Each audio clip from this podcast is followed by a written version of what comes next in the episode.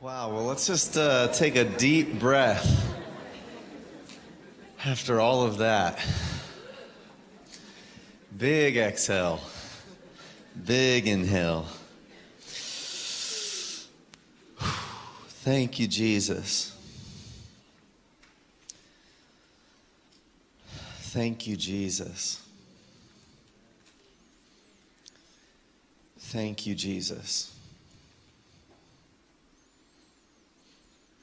You're no respecter of persons.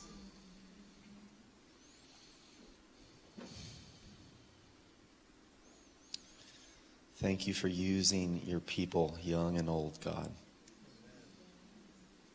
Such a privilege. We thank you for this time to get to come together and worship you and that you're here. And I thank you that your kingdom is here. It's now. It's right here in our midst. So I ask, Holy Spirit, that you will come and reveal to us the reality of God that's in this room, the reality of the kingdom of God that is inside of us and all around us. That you'd open the eyes of our heart, God, to see, to hear, to know what's beyond knowing.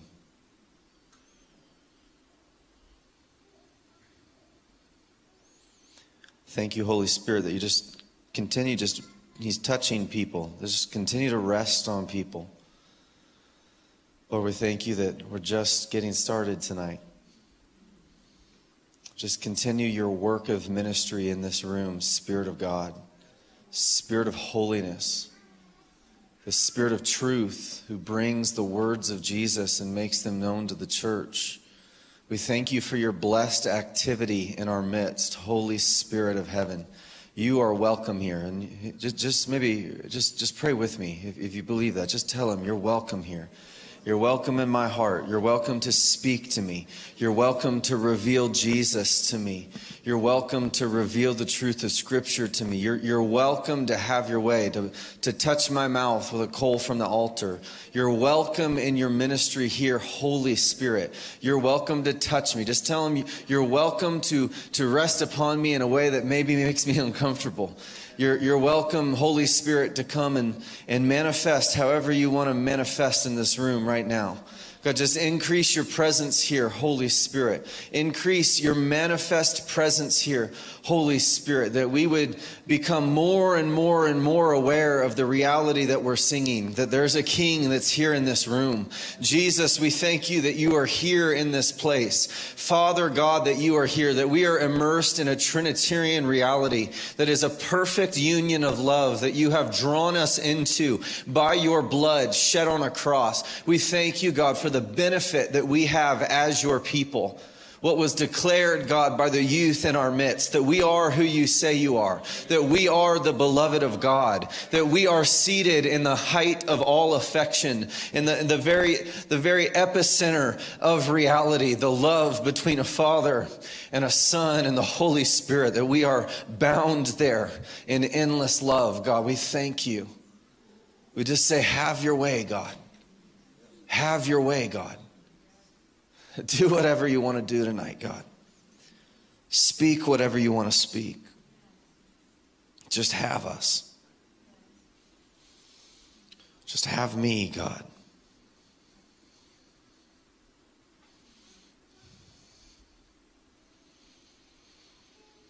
Amen. The kingdom's here. The King is here. We're not just playing church, we're all discerning the presence of the only one found worthy. Even now, searching for your voice, Jesus.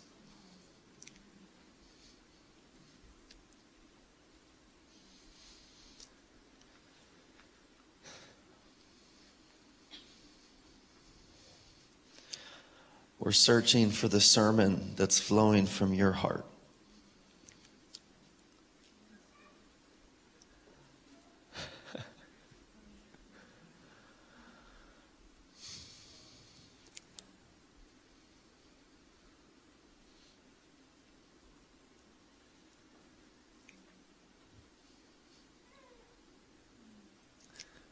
He's a silent one. But that silence speaks.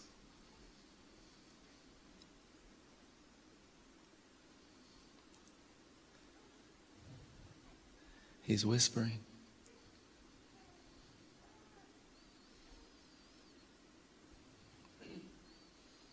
More than the oxygen in this room.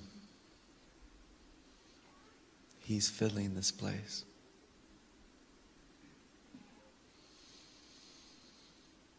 Give us ears, God.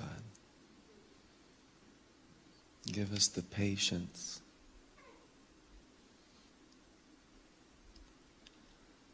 I love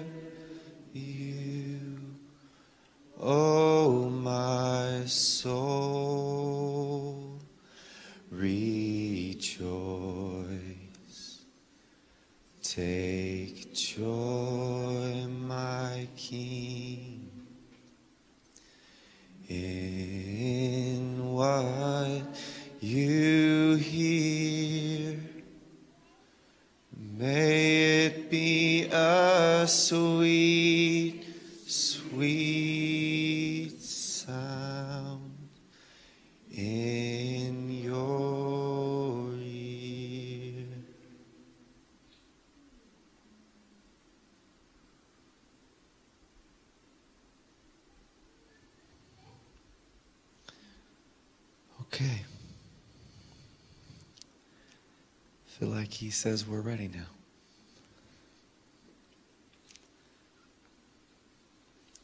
So here we go.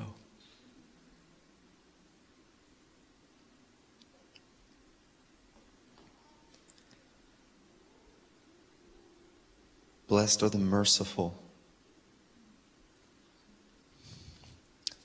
for they shall receive mercy.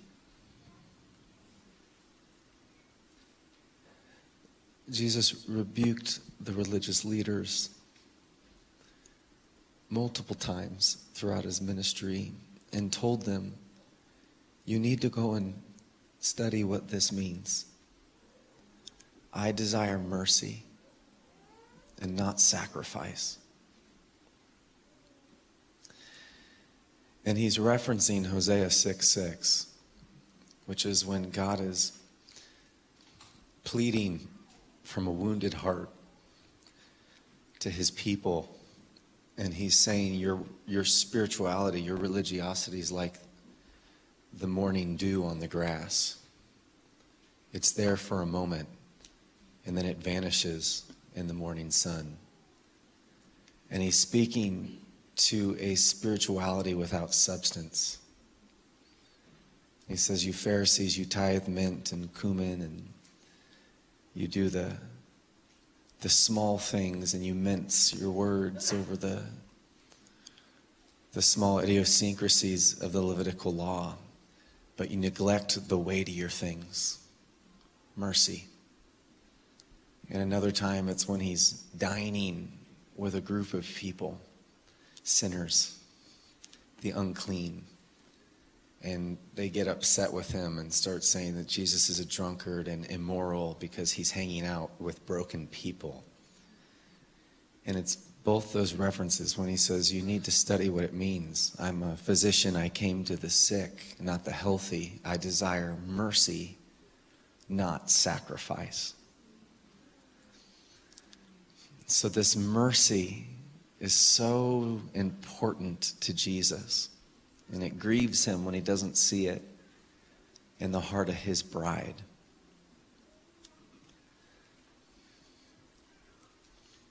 He desires mercy and not sacrifice. Sacrifice was the form of worship in those days. And he's saying your sacrifice is like dew on the grass. It doesn't have substance, it dissipates. It's a thin veneer that looks good on the outside, but there's no substance, there's no weight behind it. And he's, he's rebuking the religious leaders. He's saying, I don't really care much for your religious games. I don't care for your pretense and your show. I care about people. I care about hurting, broken people receiving love and mercy, forgiveness, redemption. Go and study what this means. I desire mercy, not vain religiosity. This is what James is picking up on when he says true religion is to take care of the orphan and the widow. Love looks like something, mercy looks like something. And when Jesus is speaking the Beatitudes, just to reintroduce these to us, he's introducing us to the kingdom of God. He's saying this is what reality is like. The Beatitudes are Jesus saying it's God as a human using our language to introduce us to what the kingdom of God is. He's saying this is what it's like. This is reality. The thing I, I love about Jesus as a teacher is that he's He's not just forcing something down our throat and saying, This is what you need to do. He's not commanding us to be merciful. He's simply saying, This is the way of life. This is the way of God. This is the way that the creator of the cosmos, this is what he's like mercy. I shared briefly in the message on hunger and thirst that the Beatitudes are split into two quartets. The first quartet is thematically from emptiness to being filled. You're poor, you receive the kingdom. You're mourning, you receive comfort. You're meek, you, re- you receive inheritance. You hunger and thirst, you receive righteousness. The second quartet starts with that receiving of righteousness and thematically goes from a state of positive to positive or a state of being filled to abounding. So the merciful receive mercy. The pure in heart receive revelation and see God. The peacemakers receive royal identity as sons or da- daughters of God. And then those persecuted for that righteousness receive a great reward in heaven, according to Jesus. He only uses the word great a few times. So the the first quartet's empty to being filled. The second quartet is actually Jesus starting to describe what the life of kingdom righteousness looks like. And I love that he doesn't describe kingdom righteousness statically, like you're righteous when you're pure, which means you don't look at bad things or say bad things. It doesn't do it that way. He defines righteousness actively through the ecosystem that you create in your life. You create an ecosystem of ever increasing mercy. You create an ecosystem of purity and revelation. You create an ecosystem of peace and identity. You create an ecosystem of holy confrontation, transformation, and reward. Righteousness is active. But I find it fascinating that the first statement of reality that Jesus makes about kingdom righteousness is mercy. You get filled with righteousness and you become merciful. And you can't be full of mercy unless you've been touched by mercy, kissed by mercy. I think of Philippians 3 as a statement, a depiction of a man who has been touched with mercy and he it's the apostle paul he's describing all the things that he did to contrive righteousness in his own strength. He's a pharisee of pharisees. He's he, he had the sacrifice thing down. He tithed meant he exacted his way into levitical purity. And then he starts in verse 7 of Philippians 3 and says, But whatever things were gained to me, those things I've counted as loss for the sake of Christ.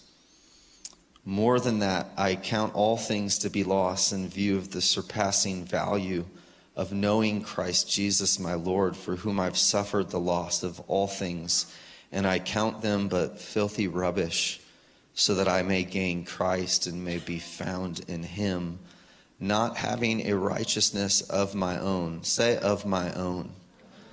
Not having a righteousness of my own derived from the law, but that which is through faith in Christ, the righteousness which comes from God on the basis of faith, that I may know him and the power of his resurrection and the fellowship of his sufferings, being conformed to his death, in order that I may attain the resurrection of the dead.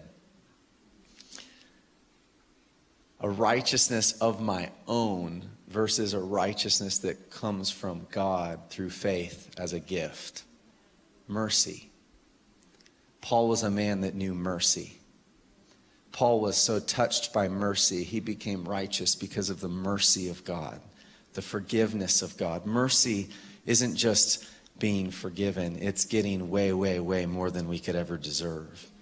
It's getting a righteousness of God. And when you're poor and hungry and mourning and meek, and you get filled by righteousness, you at this you, you will be merciful right? You, you will be one who has been touched by mercy because that righteousness doesn't come by your striving or your strength or your perfection or whatever it is. It's not a righteousness of your own, right? It is a righteousness that comes because of mercy. But I find this interesting because oftentimes when we associate the word righteousness, we think of justice, not mercy. And Jesus is here, statement of reality. This is kingdom righteousness. This is what it means to be righteous as a human being following God and living in a relationship. You're merciful. And this is the amazing thing about mercy. Though we can receive mercy, it doesn't make us merciful. Matthew 18 is this story where there's a debtor who owes, for all intents and purposes, a whole lot of money. And the master, as he pleads for mercy, the master gives it to him, wipes out his debt. And then the first thing he does is he goes and finds another person that owed him 20 bucks and stranglehold him until he paid him back. And the whole the whole statement Jesus is making, he's saying, Beware that you who receive mercy don't go all the way to becoming merciful. And the statement that Jesus is making in this Matthew 18 parable is that it's possible to be forgiven without becoming forgiving. And I think that the day you become forgiving is actually a better day than when you become forgiven. Because you start stepping into reality. Blessed are the merciful. This whole ecosystem of the kingdom, it's, it, it operates in mercy because it has nothing to do with us. We have responsibilities to partner with God's grace and mercy, but the initiation has nothing to do with us. We have nothing. Without Him, we can do nothing, ever. End of story. We're done. We're dead in our sins. We could never please Him. We could never get to heaven. We could never be a good person. We could never live up to the standard of what we were created to be because we are image bearers of God and we lost it. We completely lost it lost it so bad it was beyond description without recovery, so deep in sin, so indoctrinated in the ways of the world. We were lost. All of us lost, hopeless, and mercy. Mercy. Right, but isn't it unfortunate that we can receive mercy without becoming merciful? Right? Mercy has to get its way all the way through us, has to get in us, but then it has to get through us. And Jesus isn't just saying, Blessed are those who receive mercy, saying, Blessed are the merciful. And you know something is full by the state that something actually overflows. Right, so Jesus desires mercy, not sacrifice. Reality, this beatitude is that blessed, happy is he you live with a deep rooted confidence that God approves of your life, if your life abounds with mercy, you're one who is merciful. All right, we're merciful.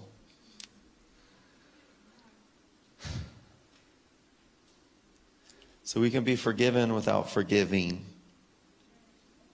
We can have received mercy without being merciful. And it's unfortunate that so much of the church today, right, professing Christians are those who profess beyond all men, all women on the earth, to say, I have received mercy, I have received forgiveness. And yet, our reputation, globally speaking, is that we're the people who will make you feel judged. Somehow we've drifted into the wrong side of that Matthew 18 parable. That we're the forgiven ones who haven't become forgiving. We're the ones that have been favored with a mercy that we could never earn. But that's not the message that's getting its way through us. Sinners loved hanging out with Jesus, and they knew he was righteous.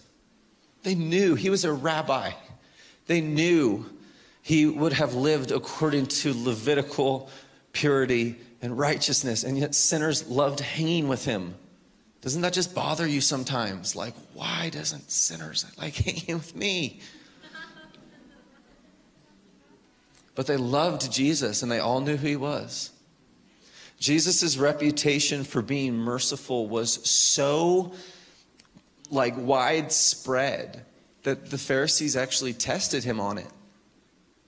When they bring the woman caught in the act of adultery, they literally say, We know Jesus is merciful, so we're going to bring him a sinner caught in the act that the law clearly states receives punishment. And we're going to challenge his mercy to show that he does not uphold the holy, righteous standard of God.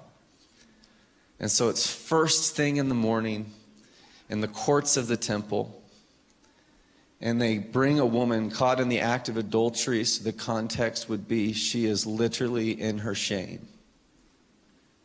And they throw her at his feet.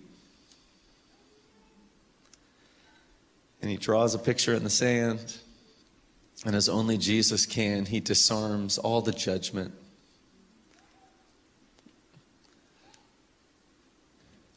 You who without sin tore the first stone. And it's just unfathomable that the only person there without sin was the only one that didn't have a stone.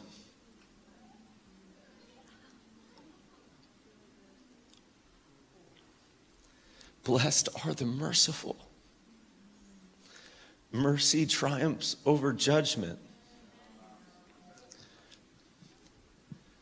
I share this story because this story is in some ways a riddle to me. And I think it's a riddle to most of us Western Christians because we live in a right, wrong, black, white justice culture. And I actually love that there's a social conscience for justice that's spreading our land. It doesn't mean that it's necessarily being lived out, but there is an appetite, even in secular, cult, uh, secular culture, for, for justice, social justice, the, the rights right things to happen to the right people and, and, and the just things to happen to the people in the wrong. And if we really meditate on this story for too long, we'll find that it's a bit of a riddle because it leaves you asking, what about justice? Like, what about that woman's husband? What about the mess of that sin? What about all the things, right? We can go into all the the hypotheticals. And if we're honest with ourselves, there's a little bit of an ache that says, well, where's the justice work itself out? How do mercy and justice commingle in the heart of Jesus, but if we're honest, in our own life, in our own culture that's full of unrighteousness, that's full of wicked things that happen all the time, that's full of people with all types of beliefs and things that we would say oppose righteousness. How do truth and justice mix? And I, am not going to have an answer to that for you, but I do want to draw you into the mystery of that because I think that this lies at the heart of understanding this blessed or the merciful beatitude. And I think that one of the most important things that takes place inside a Christian's heart, and it's also something that's extremely difficult to put words to, is that one point in the journey, in this beautiful journey of walking and trying to mature and become like Jesus, there's a shift that takes place. And we go from identifying our life in an either or dichotomy to somehow almost supernaturally, there, there, there birthed something within us that has the capacity to know both and. It's like the heart has dimensions that only get explored in time. And before we, we can get to this dimension of both the heart of God and the heart of our, of our own heart, because to know the heart of God is to know the heart. To, to explore the heart of God is to explore your heart and the heart of humanity. Eh, he, he is the heart. He reveals the heart. But God is more than just a dichotomy between mercy and justice. Right? We, we, we sometimes want it scientific. We want it black and white. We want is it, is it mercy or is it justice? Is it right or is it wrong? And it's, God's just bigger than that. Right? We're not, we're not wanting to know statutes. We're not wanting to know the, the, the, the code of how to navigate certain situations. What, what God's actually trying to draw us into is his heart. He's trying to, it's, it's as if sometimes we think God is two dimensional. It's like his heart's this flat thing, and there's a just part of his heart, and there's a merciful part of his heart. But it's, it's, it's more than that. It's, it's a dimension, it's a capacity. It's like a third dimension. It's like when you start to see it's not black and white, but it's color. And, and what we see in Jesus is that God's heart is absolutely just. He is righteous and holy and pure and perfect, and he hates sin, and it breaks his heart. But he is merciful.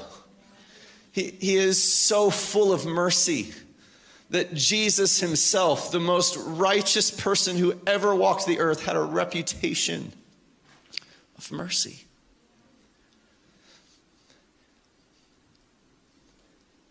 And that's the heart that's trying to woo us. Like, this is the reality that he's trying to make known. Blessed are the merciful, for you shall receive mercy. There's something about when we start growing in this reality of mercy, we actually start entering into the heart of mercy that is the heart of God. And we start to see what used to be black and white. We start to see with dimension and color. And we're no longer think it's quite so simple sometimes because we don't have simple answers. We just have a deep, deep connection to the heart of God and to the heart of Jesus right? There's only some things that you'll know if you have a deeper knowing, which is Him. How do I relate with somebody that thinks different than me about gender and sexuality? How do I relate with someone that has a political view that is different than mine and I think is downright wrong and unrighteous? How do I relate with someone that has different religious views, socioeconomic views, whatever it is? How do I relate with those people? You won't know how to do that until you know Him. You won't know how to live both righteous and, and above reproach and holy, but also where mercy just flows from you. Sinners won't be around, want to be around the church until the church becomes like her Christ, who is merciful.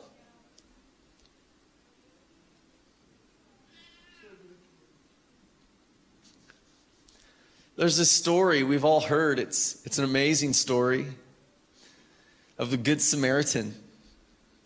The context Jesus having a conversation with, again, the religious leaders and a, a lawyer asks him and says, Hey, you know, what's the, the greatest commandment? And Jesus says to love the Lord your God with all your heart, mind, soul, and strength, and to love your neighbor as yourself. And the lawyer is seeking to justify himself. So think righteousness of his own. And he asks a question, trying to justify himself. He says, And who's my neighbor? Jesus is like, I got you. He says, Let me tell you a story. There's a man that's going from Jerusalem to Jericho, so we would know he's a Jew. And at first, a priest walks by the road and, and he gets mugged and left for dead, and he's on the side of the road. And then a priest comes walking by, sees him, walks to the other side of the road, keeps going. And then a Levite comes on the road, sees him, and walks to the other side of the road and keeps going. And then a Samaritan comes, and the Samaritan sees him. But it's a different sight, it's a different vision. He doesn't see a mess, he sees into the heart, he sees a person. The Samaritan sees like Jehovah Ra, the Lord Roi, the Lord who sees, sees. He the Samaritan sees this Jewish man the same way that God saw Israel in their bondage, and it said that he saw and he heard their cries. This Samaritan sees this Jewish man. Mercy sees. And then it says that he was he, he felt compassion. Right? Mercy feels. Mercy has an internal response to pain and suffering and need and brokenness. It, it sees and then it feels. Right? But this is the radical thing, especially for a lot of the Western churches, it's that's not enough. He didn't just see and feel and cry and then keep going. He, he acted. Mercy acts. Mercy becomes a redemptive agent in, in the broken story of another person. Mercy acted in a way that inconvenienced himself. It cost him his time. It cost him his money. It, it cost him his whole day. And he nursed him up, put wine on his wounds, and took him to the inn and gave him enough, and he took care. And, and this is the kicker of the whole story is that for a Samaritan to see a Jewish man and to do that, Jesus was making the Samaritan the fulfillment of Matthew 5:44 that we would love our enemies and pray for those who persecute us. The Samaritan was considered a half-breed, wrong religious. They were judged and condemned that they had a, you know, a half quasi new age spirituality. There was strife. There was all types of racial, religious, political strife. They were enemies, and the, the Samaritan loved his enemy because mercy loves its enemies. This is God. This is reality. Love your enemies. Pray for those who persecute you. This is what mercy looks like. So Jesus tells this story. Here's what it looks like to love your neighbor as yourself. Because God is love. And it's like First John says, don't, don't kid yourselves. If you don't love your brothers who you have seen, don't think that you love God who you can't see. It's impossible. If your mercy's not showing up here, then you'd haven't known mercy. If you if, if you if if you haven't become merciful, if if you don't see and feel and act even if it's someone who's against you, even if it's an enemy, you, you don't know mercy yet. You don't know the heart of the God who bled on the cross and said, Please forgive them. And who is the opposite to mercy in this story? This is where it gets really uncomfortable. It's the pastor and the worship leader.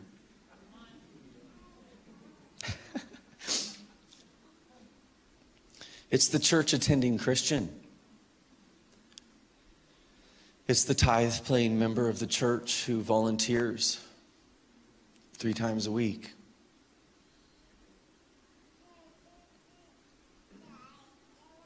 The priest and the Levite are the same people that were getting rebuked earlier for not knowing what mercy's like. They, they love sacrifice and not mercy.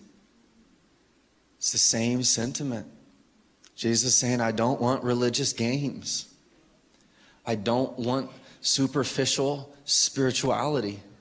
True religion sees the hurting and it responds, it acts. That's what I'm like.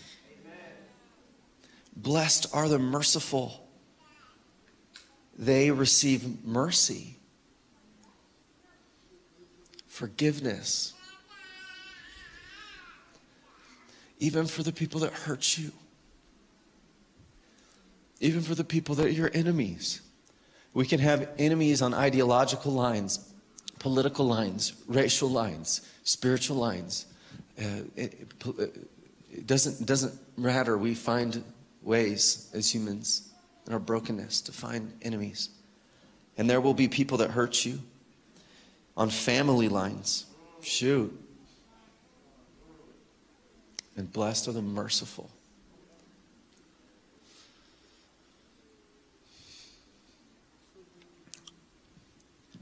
I think mercy grows in our life. There's dimensions to mercy, and I think the starting point of our relationship with God's mercy is when we receive forgiveness ourselves.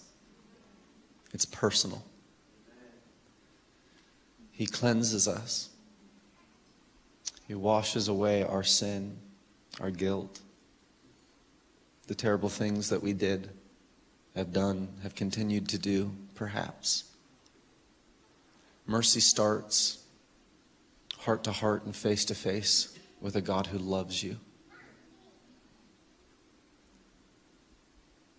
And there's mercy in this room tonight for some of you. And I want to encourage you right now that if you feel guilt or condemnation swelling inside of you, do not turn your face from Him. Just look at Him.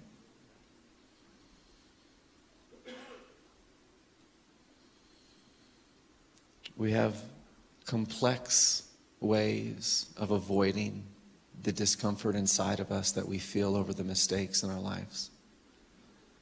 We still try to sew animal skins and cover ourselves and hide in the bushes like Adam and Eve. But when God came walking in the garden, even after they sinned, He was saying, Where are you? Where are you, Adam? Where is my son?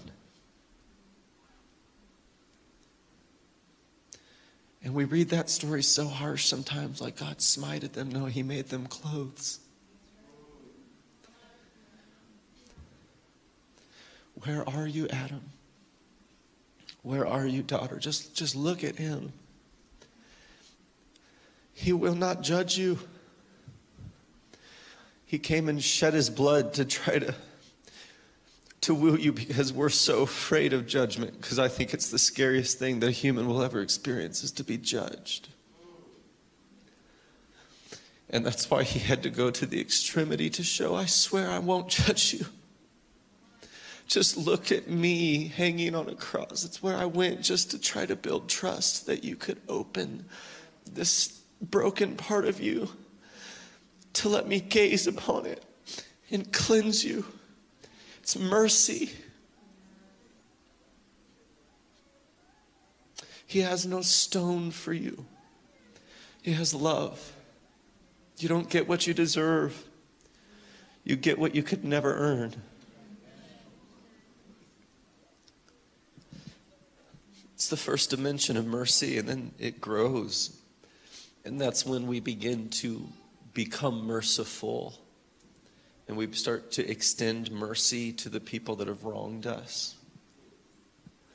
There's some of you in this room, you're harboring deep judgment, bitterness towards people in your life.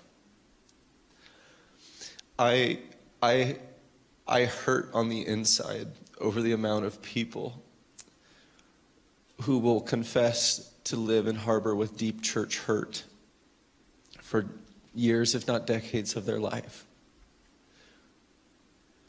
And I have utmost tenderness when I say this.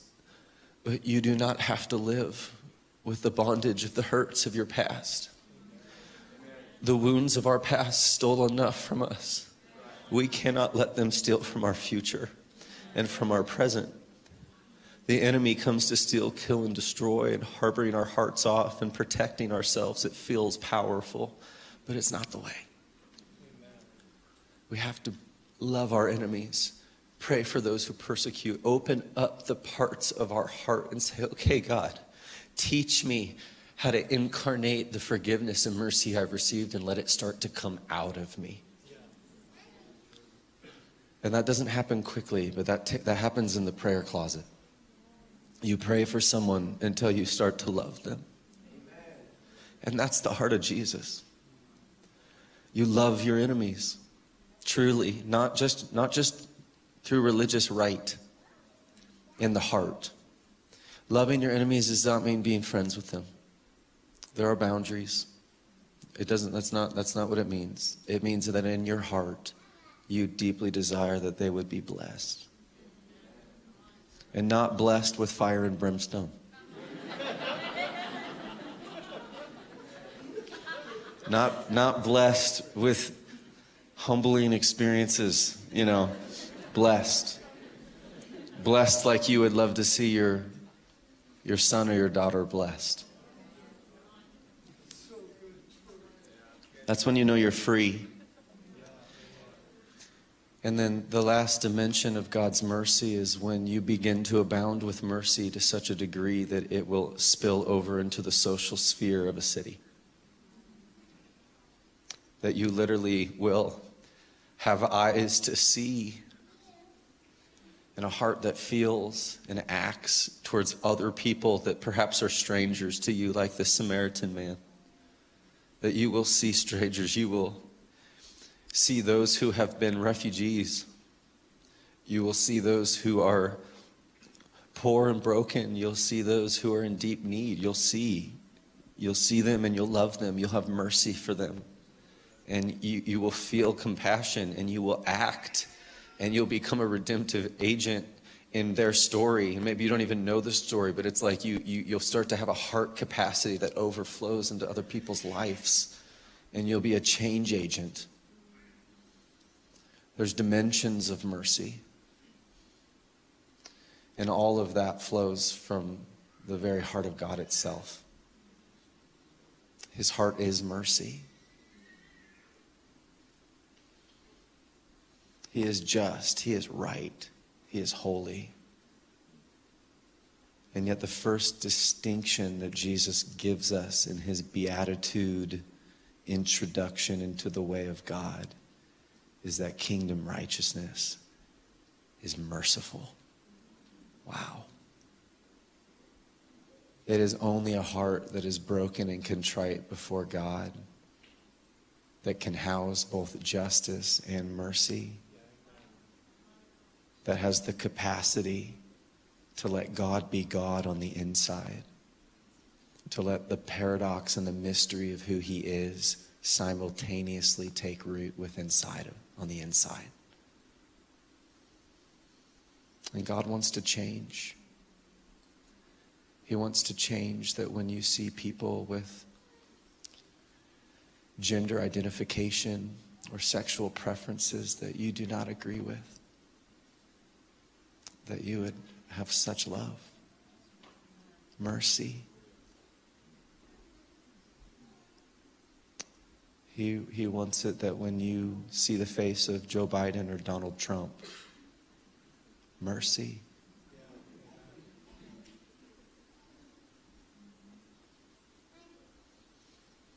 Somehow we've missed these statements that it's not eye for an eye anymore. It's turn the other cheek. And what if that's the prophetic act that the world's waiting for?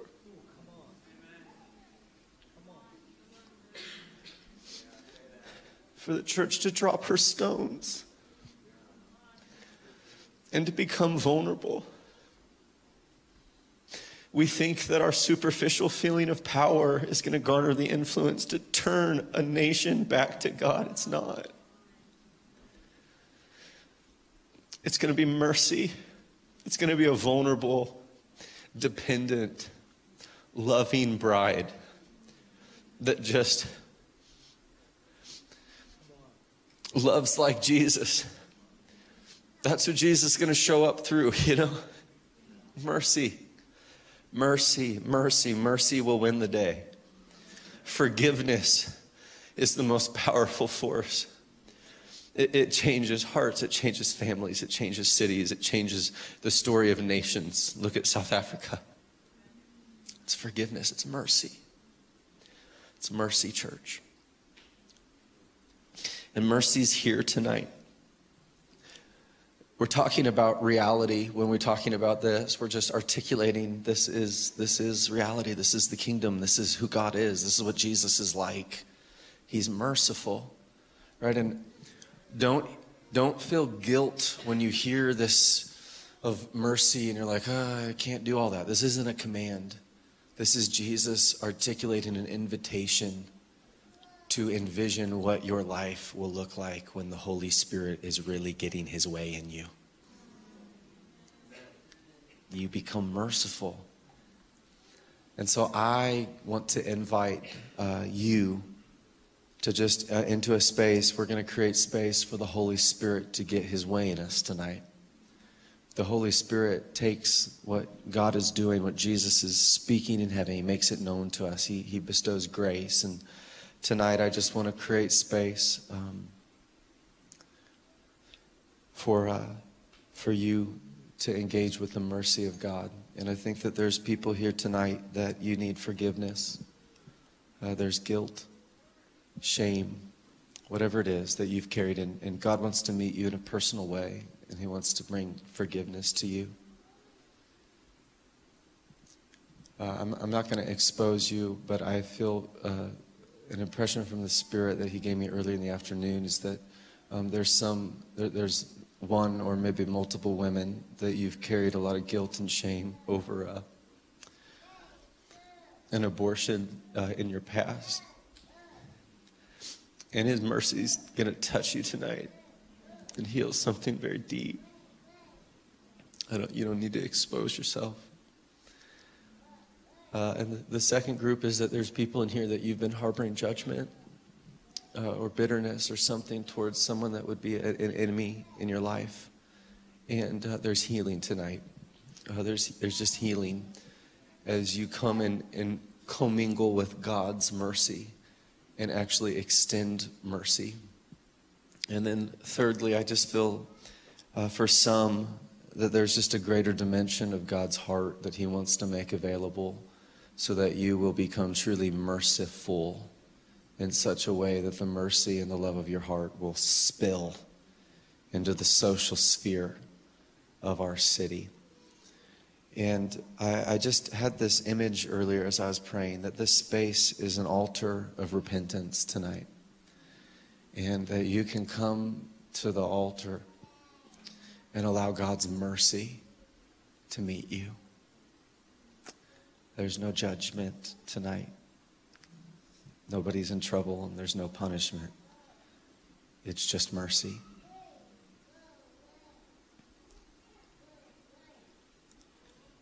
Shifa, you want to just come play keys?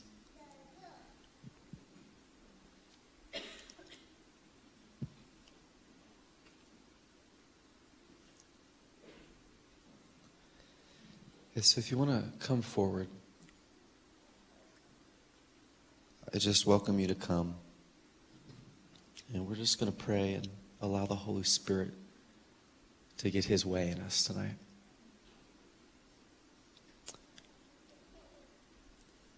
So I thank you, Holy Spirit, that you are dispensing the mercy of God into this very place right now. That these aren't just words, this is reality. And you are making the reality of heaven's mercy available.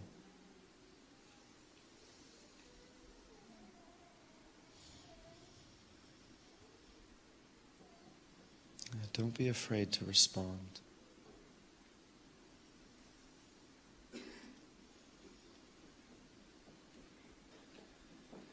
It's the poor that receive the kingdom. Just acknowledge your need, and He'll meet your need. Mercy, God. Mercy, God. Mercy. Mercy.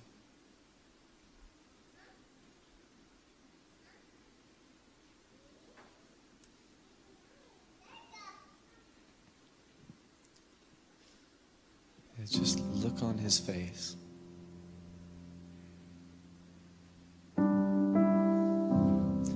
Let him meet you right down on your level, just like he met that woman in the dirt.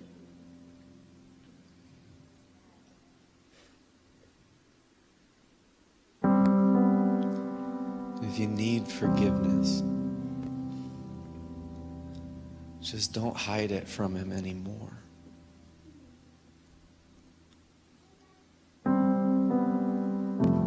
Just let Him. see what he's already seen. But it's different when you show him. Let him just wash it all away. Wash the guilt all away. Wash the shame, the trauma. He knows you were deceived. That's why you did it in the first place. Let Him hold you. Let Him love you. Let Him comfort you. If you need to forgive tonight, if you need to extend mercy to someone who has wronged you, spoken evil of you, judged you, insulted you, rejected you, been selfish, and caused you all kinds of pain because of that.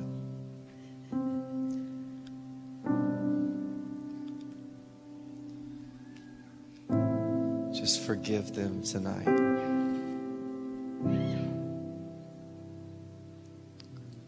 And begin to bless them tonight.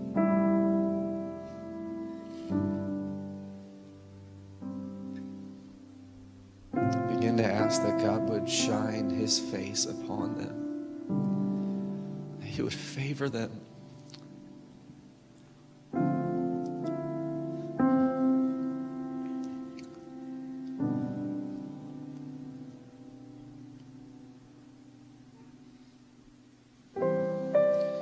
Just lift them before the throne of grace.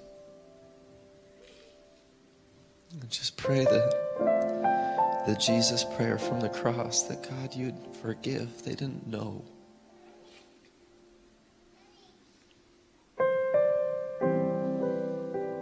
Take your power back from the wounds that tried to control you. You are a child of God.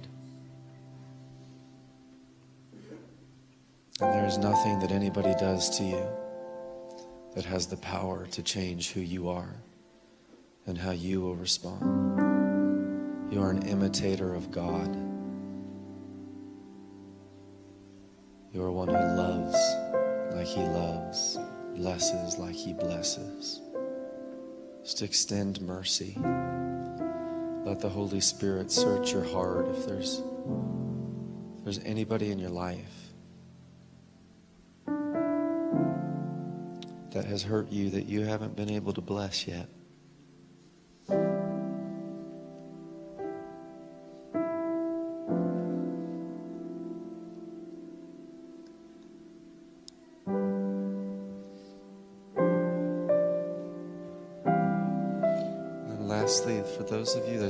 There's some that it's just an invitation that if you want to know mercy, to just come and let Him wreck you with mercy. It's like His heart's just so abounding. It's like He's looking for hearts that He can share His burdens with. It's like for those of you that want to know His heart in such a way that it would it would possess you it would overcome you. Mercy would just flow like a river from within you. Just ask Him. Just ask Him for that. Just, just ask Him, God, I, I want to know your heart. I want to know mercy. I, I want to know your heart, God. Your awesome, awesome heart, God. Your fearsome and awesome and wonderful and just and righteous and merciful heart. And I see it's like some of you have been holding on to this, this either or. I feel like it's almost, it's not that that's wrong, but it's incomplete. It's, it's kind of like when you, when you, when you finish the school year, you know, you have to go hand in your, key to your locker and all the different things because you're you're going you're you're going to the next year, going to high school the next year, or whatever it is. I just feel like for some of us, it's like there's a transition between between childhood and, and, and on to maturity.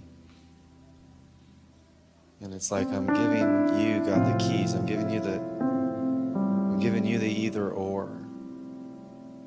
I'm giving you the how I've been searching for the, the silver bullet of the easy answer. And I'm willing to embrace mystery if it means knowing you. I'm willing to have to submit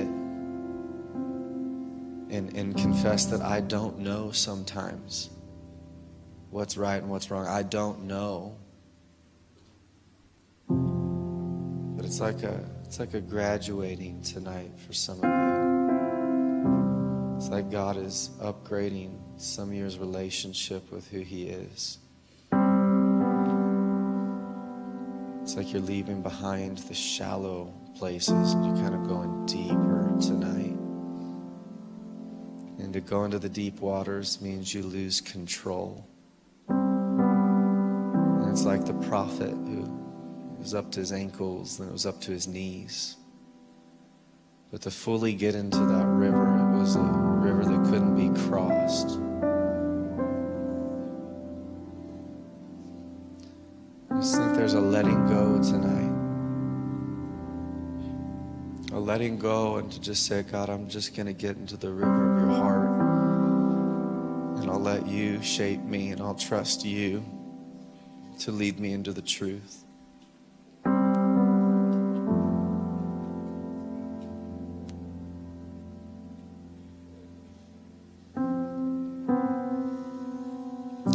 Thank you for healing in this place, God. Thank you that you're moving and you're ministering in this place, God. I'll just bless what you're doing.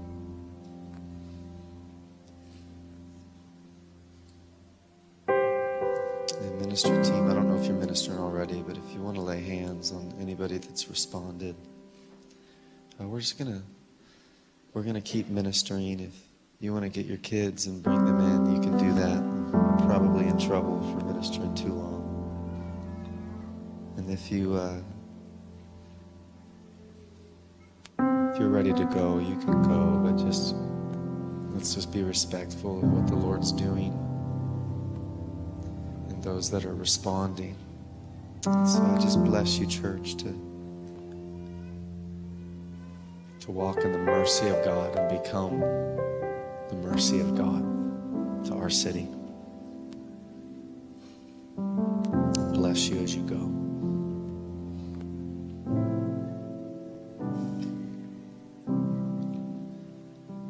I thank you, God, for these healing tears that are flowing. Just honor the ministry of Holy Spirit right now.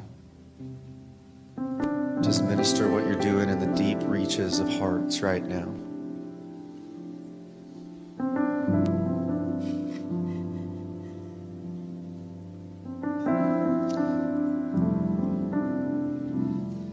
We know that you delight in giving mercy, God. So just